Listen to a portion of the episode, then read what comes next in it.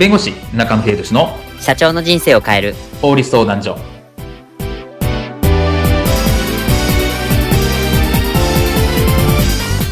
こんにちは弁護士の中野秀俊です。こんにちはアシスタントの堀内隆です。この番組は IT 専門の弁護士中野秀俊がこれはすぐに使える法律主に企業法務の知識を分かりやすくそしてちょっとコミカルにお伝えする番組です。よろしくお願いいたします。今回のテーマは著作権を侵害するとどうなるのかどういった場合に著作権侵害になるのかというテーマについてお話しいたします。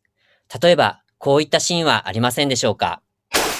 社長、ネットに落ちていたこの画像なんですけど、使っちゃっていいですかね？ネットに落ちてんだからそれは使っていいだろああ、そうなんですね。で、これって著作権って関係ないんですかね？ういやーよくわかんないけどさみんなやってるから大丈夫じゃない？後日。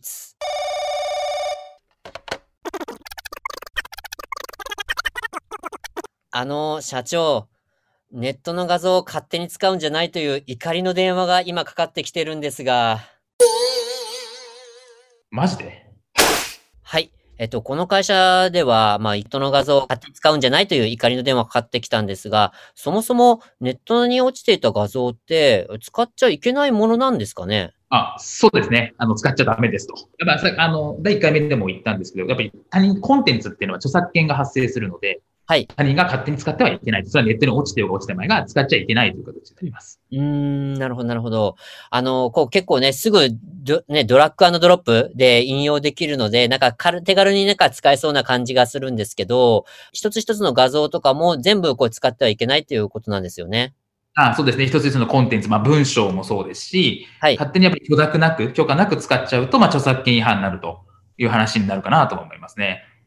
これ、ちょっと結構やってしまいがちなところではあるんですけど、なんかこう、著作権に違反してしまうと、ちょっとどうなってしまうんでしょうか？ちょっとこの会社だと、もうね怒りの電話がかかってきたっていうことになったんですけど、そうですね。あの、まあ、著作権をすると、まず、まあ、民事上、いわゆる、まあ、お金の損害賠償みたいな話とかって話になってくると、あの、もうそれを使うなっていう、まあ、差し止め請求っていうんですけど、まあ、そういうのが、えっと、される可能性があるとはい。いうのと、あと、損害賠償といって、まあ、お金ですよね。そういったものを請求される可能性があったりとか。まあ、はいあとは、その、名誉回復のために、その、なんていうんですかね、謝ってくださいみたいなことを言える。まあ、そういったことが考えられるかなという形ですね。なるほど。この、まあ、は賠償額みたいなのを請求されたりとか、まあ、そもそも使うのをやめなさいと、いや、まあ、やめるっていうことと、それから、まあ、公的に、まあ、謝りなさいっていうことでしょうか。あそうですね。謝罪文掲載しなさいみたいなところも言われる。まあ、お多くは削除してくださいっていうのと、うんあと、お金払ってください。勝手に使ってたんだから。みたいな話ですね。